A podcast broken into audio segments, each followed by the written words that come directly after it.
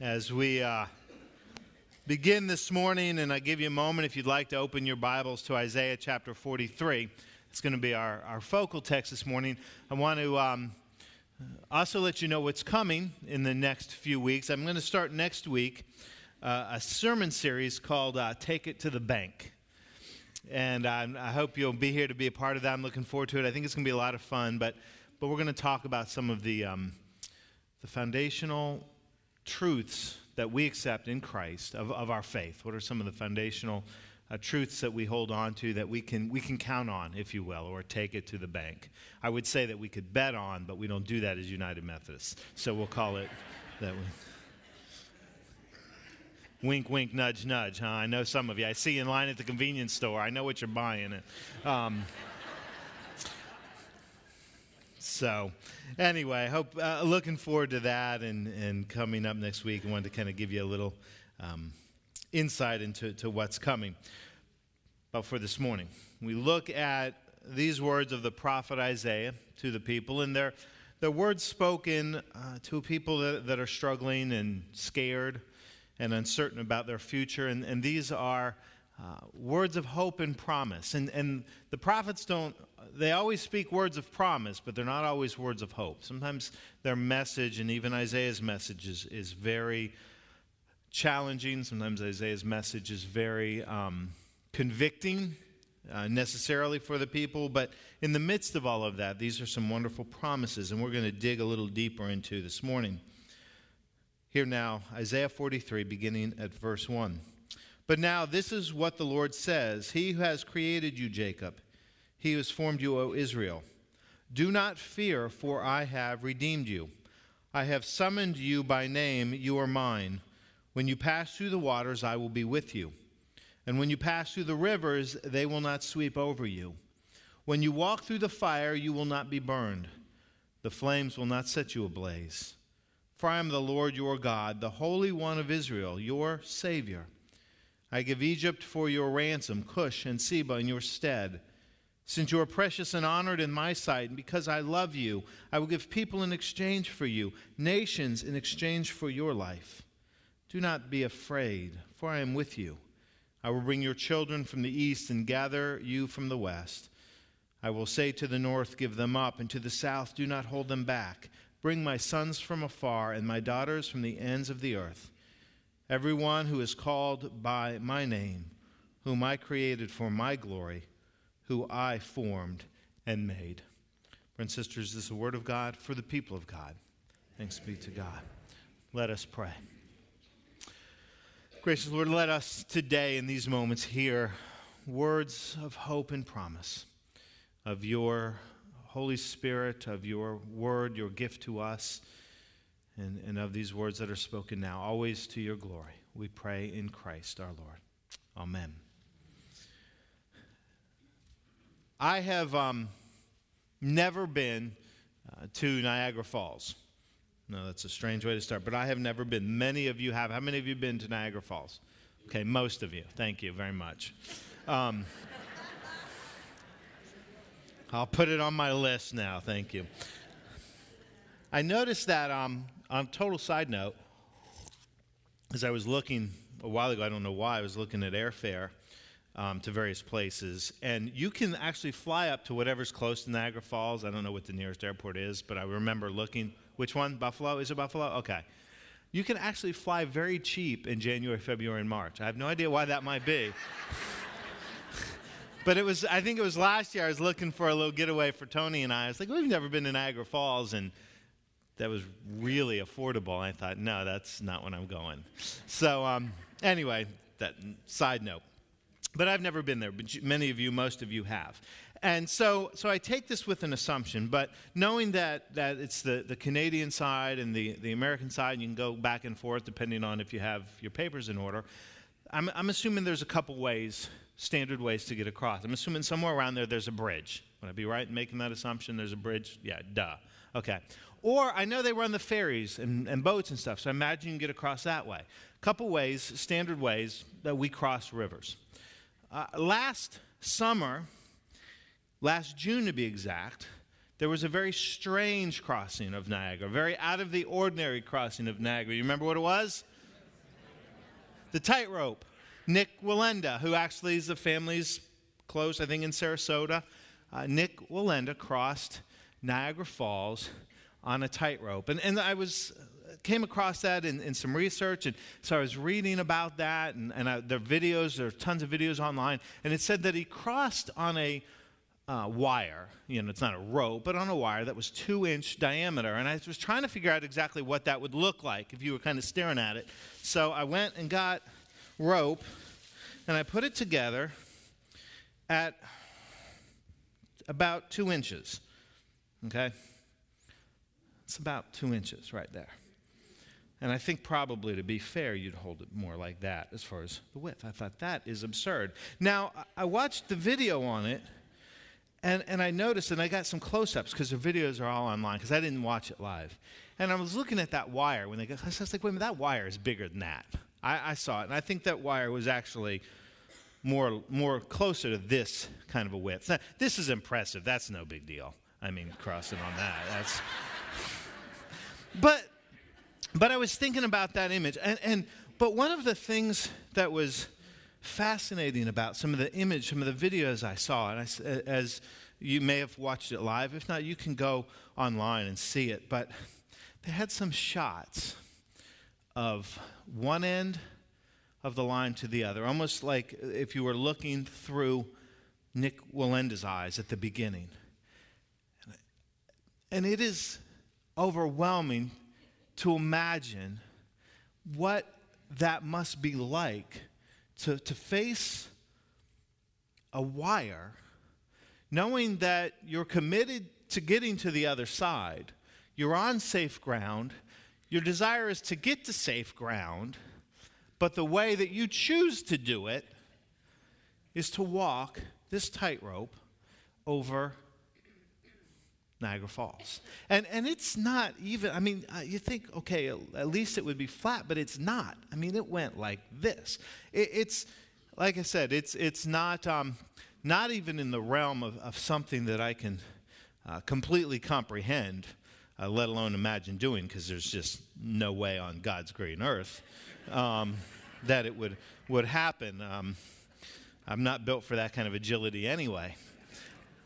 But the image really struck me. I certainly I watched it and it was it was quite impressive, incredibly impressive.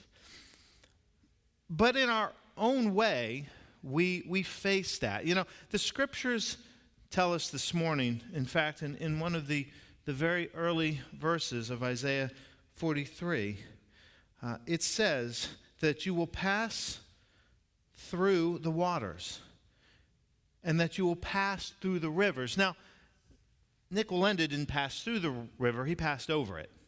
But the journey was no less treacherous. And if you watched it, the mist and the wind, I mean, you might as well have been, been passing through it. I feel like I'm uh, dancing up here. Um, but, uh, but, but, he, but it, was, it was just as treacherous all the same. And, and the image that I was just drawn with is the fact that none of us will walk the tightrope. I don't think. Has anybody ever walked a tightrope? Anybody do that? Okay, I don't want to make an assumption. Who? You? Three of you? Up high? No. Low. Okay. Well, that's still impressive. I'm, I'm, not, I'm not discounting that. I'm done. Okay, so let me rephrase that. None of us will walk a tightrope at death defying heights. Is that fair? Okay. But, but I think we all can identify at some level with the emotion or the experience or the reality that at some point in our life, at many points in our lives, we're going to have the experience of being in a place where our journey puts us on the proverbial tightrope, where we are walking the fine line. We've been in a place of safety. We are going to a place that, that we hope to reach, a, a place of, of um, health, a place of, of wholeness in our relationships, a place of accomplishment, a, a place of completion, whatever that is, and it varies. we, we have a destination, we have a hope, we have a dream of where we want to be, but the process of getting there is perilous.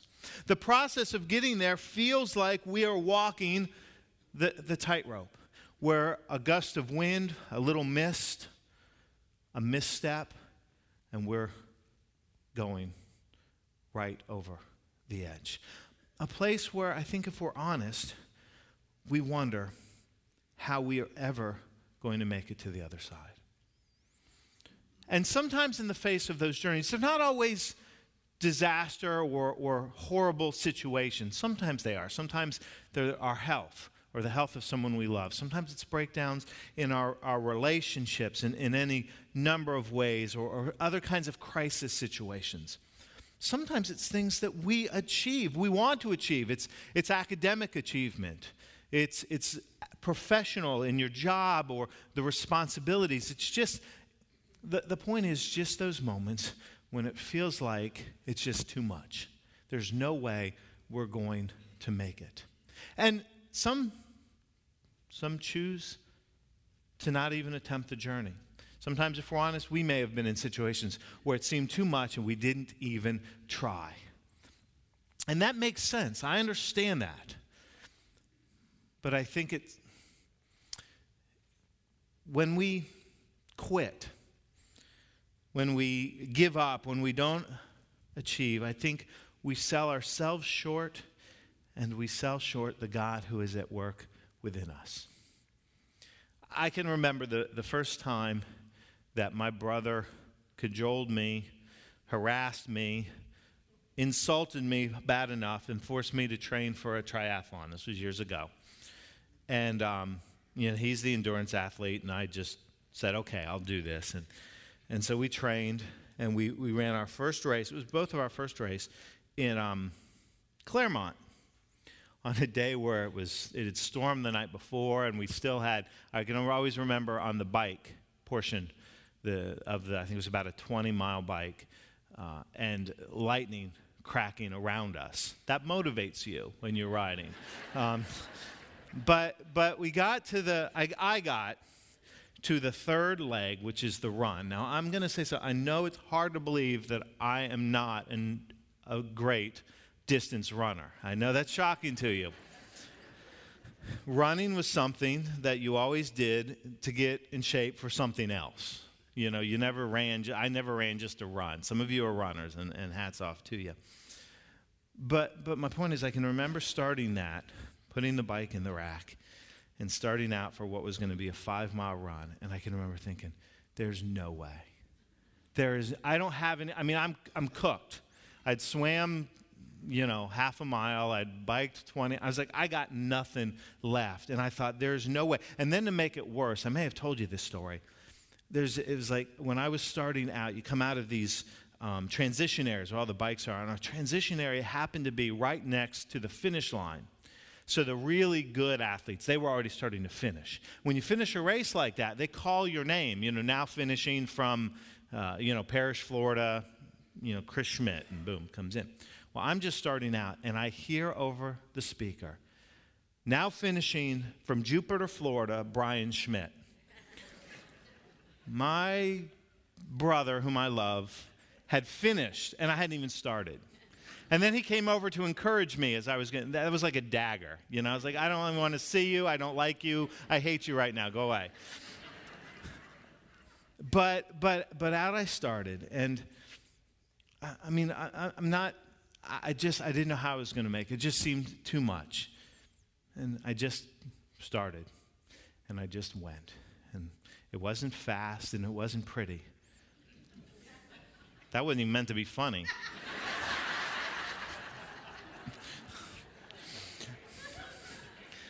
But the point is, if I had quit, I would have never experienced the exhilaration that came when, however many minutes later, I heard my name called and I came across and I finished. And that's all that mattered. I finished. I got to the end. And, and many of you know there are times in your lives when you have faced that and you've gotten through it. You've gotten to the end in far more serious and, and meaningful circumstances than that the race, the tightrope, whatever image that we choose to use. The reality is we find those places in our lives. We will experience it. It's an interesting thing that the scripture says right here, as I read just a moment ago. It doesn't say if you pass through the waters, it says when you pass through the waters.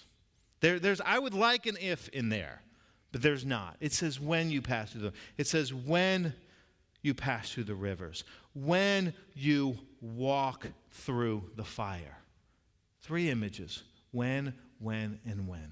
So if we are going to own that to start, that it's not an if, it's a when, and we're not going to make this a depressing concept, because I tell you, these were words of courage and hope. So this isn't meant to de- depress us, because the scriptures teach us some things that we need to hold on to when we are in those moments. And maybe you're in them right now. Maybe you've been there, and certainly we all will be there. So, what are the, the tips? What are the truths that we need to hold on to? And I boiled them down to three. And there's many, many more. But the first is when you find yourself on your tightrope, walking that line, remember you've been named. Remember you've been named. I want to tell you what I mean. First of all, when we come to Christ, we, we talked about Baptism Sunday. Today's the baptism of Christ and we, as the church, talk about the waters of baptism. In baptism, in submitting ourselves to, to Christ and to inviting the Holy Spirit into our lives and to becoming a believer, we take on a new name, a new identity in Christ. And that's Christian, follower of Christ, disciple. There's a lot of ways we phrase it. But the idea is we recognize that we have been called sons and daughters of God. We have been given a name, and that name is beloved child, follower, believer, sons and daughters. And it reminds us not who we are, but whose we are. And that's important. That's an important place to start because it reminds us of a deeper connection beyond ourselves. And it reminds us of the love of God that He has for us. So, I mean, I want you to hear. Well, you know, I was thinking about this. We, uh, we all have names that people know us by. You know, Susan, Bill, Chris. You know, those are the names people know us by. But then we, we most of us have other names that we're known by or called by by those who are closest to us, who love us the most. Terms of affection and affinity. You know, they can be kind of darling, honey, um, sweetheart, those, those kind of things. And maybe they're more personal nicknames. Growing up in, in my household, dad nicknamed all of the, the three boys. We all had our own nicknames that, that he used. I, I was Roni, that was my nickname. Uh, there's a story behind it, and I'll share it for another time. But I was running. My brother, my brother, interestingly enough, Brian, the second one, his nickname at first was Barfer. if he listens to this sermon, he will kill me for that. He was Barfer. It became Bryart because his name is Brian Arthur. It became Bryart because my mother forbid him from calling, forbid my father from calling him Barfer. She just said, You cannot use that nickname. That is not acceptable. So his went from, from Barfer to, to Bryart, and my, my little brother became Dibble. And, and there's kind of how that happened. He, uh, they're, they're, all natural nicknames. David, when he was little, had a little bit of a, a trouble with his speech development and he would go around as, a, as an infant. He'd just say dibble, dibble. No, actually, it was dabble, dabble, dabble, dabble. And so his first nickname was Dabble. Then it, he changed it to Dibble because he started going dibble, dibble, dibble. He's never been right in the head. So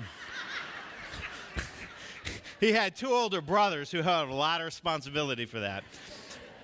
But, but my point is, there are names that, that, that maybe are, are terms of affection affinity. We've nicknamed our Ron and Cassie. One's the agitator, and one is the instigator. So um, I'll let you figure out who's who. But, but the, the, the point is, there are, there are terms of, of affection and affinity names. I want you to hear the terms of affection and affinity God gives us in verse 4.